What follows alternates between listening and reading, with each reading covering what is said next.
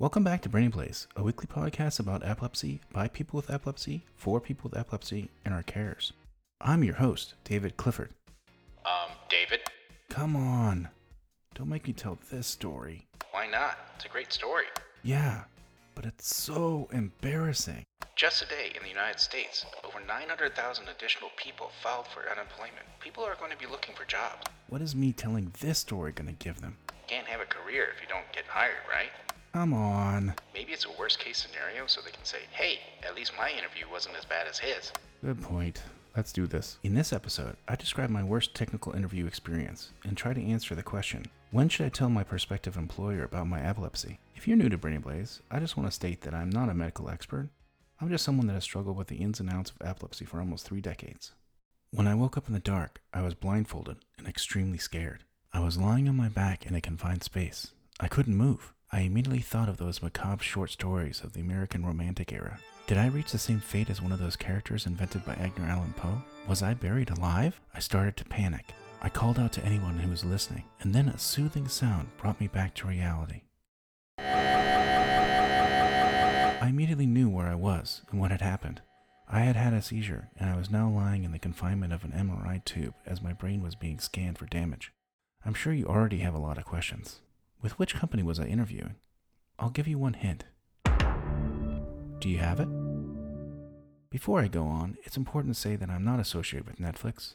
I'm a subscriber and a stockholder, but so is everybody else. I actually reached out to Netflix for their comment on this episode, and I didn't hear back from them. My interview at Netflix occurred on July 18th, 2016, but we have to go back a few years earlier to understand the whole story. Wait a minute, Doc. Are you telling me that you built a time machine out of a DeLorean? Not many people know this, but I actually wrote the first Netflix application running on Android. When I wrote it in 2010, Android applications were still rare. There was a Netflix application running on iOS, of course, but the streaming giant hadn't considered Android because at the time, the world was just iPhone first, everything else second. The application was crude in today's terms. In fact, it could only browse. It didn't even play content. Netflix hadn't figured out how they were going to do their conditional access or encryption. However, the application was never designed for customers. It was made especially to be showcased in front of an audience of 1,000 developers during the keynote speech at Google's biggest annual convention, Google I/O. Though the app was small, it was the first, and thus made a huge impact on the Android ecosystem. Other streaming services clamored to get their applications on Android. After a while, normal people like you and I started to realize that Android could one day compete with iOS. Because of the way Netflix treated me and everyone else involved in the Google I/O project, I had always hoped that there could be a future position for me at Netflix. Unfortunately, as my career went on, Netflix and I couldn't sync up our schedules to make it happen. 6 years later, in 2016, a job at Netflix was all I wanted. Netflix had just dipped their toes into creating their own content, and the content they created was pretty great. Their hit show, The Crown, had just come out. Golden Globe's rumors were already in full flight. I saw that Netflix had a real chance to be a powerhouse in global entertainment. It also didn't hurt that their main offices were a short 10-minute ride from my home, and I was just plain sick of the hours-long Bay Area super commutes. I don't remember who reached out to whom for an interview, but it looked like the planets were finally going to align. That is, if I could make it through the interview process. Have you, in the middle of a job interview, ever had the feeling that you could possibly be the best person in the world at what you do, and you were sure that you were going to get the job? Yeah, me neither. I've been blessed to work on some wonderful things during my career, but when it comes to interviewing, you just never know. What more, I had an invisible disability, epilepsy. At that time in my life, I was living under the grind, averaging a tonic-clonic seizure every week or so. Of course, I had every intention to share my disability with Netflix. I just wanted to make sure that I got far enough in the interview process before revealing all my cards. Like so many of you, stress has a tendency to trigger my seizures. With an interview this big, it was understandable that I'd be a little more nervous than usual. Even before entering the Netflix campus, my stomach was nauseous and my head hurt. At the time, I just wrote it off as butterflies before the big interview. I can't talk too much concerning the details of the Netflix interview structure. After all, I don't want to get sued. However, as a person who has conducted hundreds, if not thousands, of technical interviews, I consider myself an expert in this particular field. I can give you an overview of how technical interviews usually work. In most technical interviews for software engineering roles, it isn't just about talking, but doing. Most companies require the person doing the interview to work on a project to show that they can actually walk the walk and not just talk the talk. After the individual project is completed, the interviewee is asked to work through problems with the engineers in front of a whiteboard. The hope is that by the time that the person doing the interview talks to the manager or anyone non-technical, the interviewee's technical prowess has already been properly vetted. The individual doing component of the interview is usually a small project that can be accomplished in a few hours.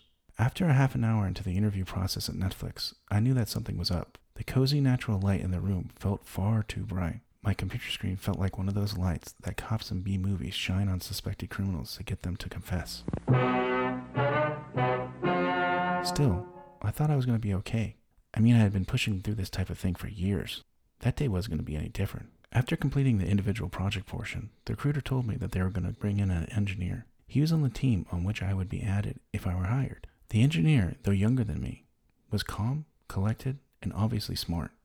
He definitely knew his stuff, and I was impressed. You seem a decent fellow. I hate to kill you. You seem a decent fellow. I hate to die.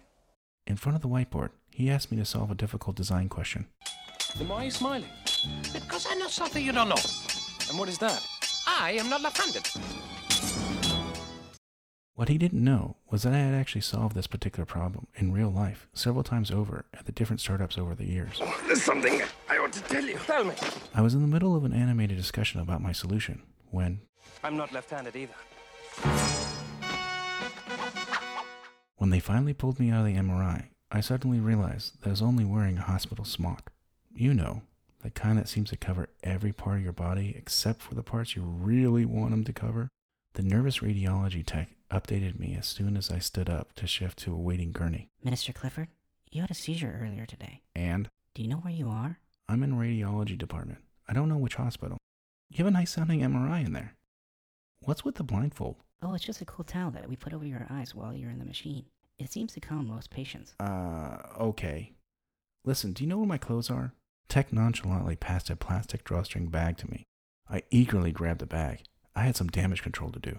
Hopefully, there was still a chance I could contact Netflix. Maybe if I could explain to him what had happened? No. I knew there was no chance they would give me an opportunity to continue the interview. I had to try, though, right? While the tech stared, I quickly searched the bag for my phone. The last time I remember seeing it, it was in the front pocket of my Levi's jeans. They required interview gear of a tech employee. Where are my pants? I couldn't find... I heard they cut them off you. That's weird. Weird? Yeah. All the other times I've had seizures, I just show up in the emergency room wearing what I had on. Times? How many seizures have you had? Don't get me started. I was familiar with rescue meds. In some cases, when a seizure doesn't end by itself quickly enough, emergency crews will provide medication to stop it. They are usually provided as a shot to the arm. And that's when it came to me. Fair enough. I guess they had to apply rescue medication? Oh god, they didn't. Did they? They couldn't have.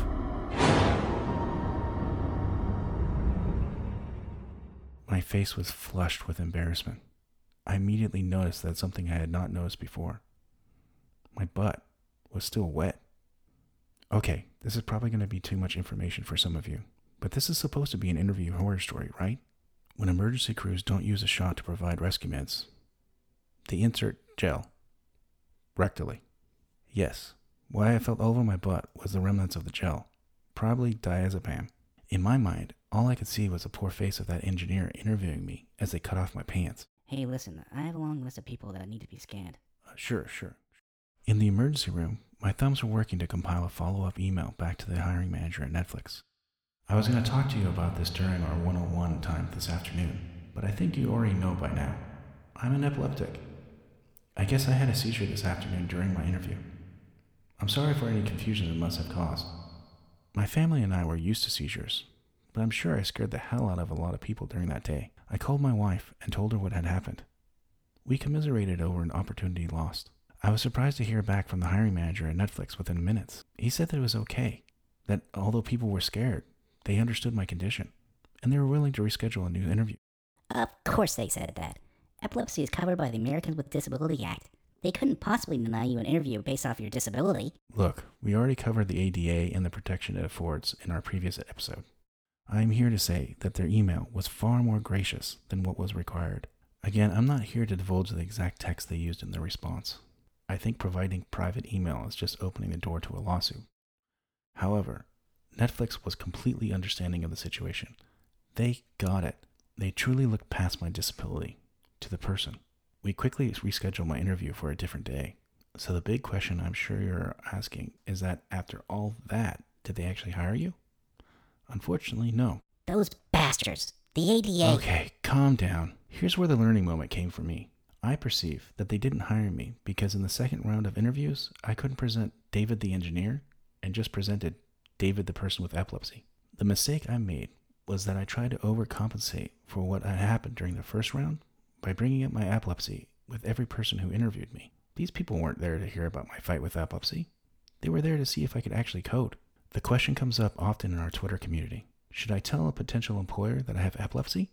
You definitely should. However, you can't expect any potential employer to hire you unless they can see that you have the skill set for the job. It's definitely hard for them if you introduce yourself as, "Hi, I'm David Clifford, I have epilepsy." Instead, let them get to know you and how you would fill the role better than anyone else. If they see you in the role, they will support you in your fight against epilepsy. Of course, if you prove to a potential employer that you can fill the role better than anyone else and they still don't hire you after you tell them that you have epilepsy, you have to ask yourself, did you really want to work for that company?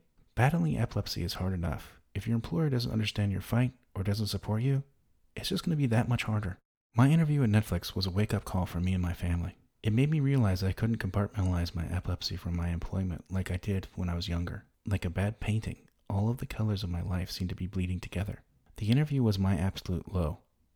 Shortly after, I started working with my current doctor to determine what could be done.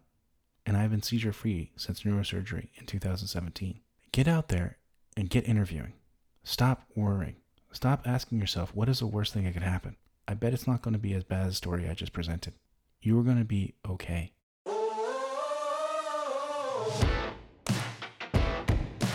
Thanks so much for listening today. Without you, we couldn't do this podcast, and we couldn't raise epilepsy awareness. We would love to hear any of your comments or questions regarding this or any of our other episodes. You can reach out to us via email at social@brainablaze.com or on Twitter @BrainBlaze.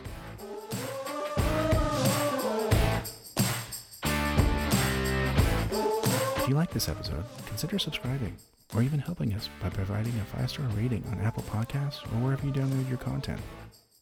One small click really does help. See you next time.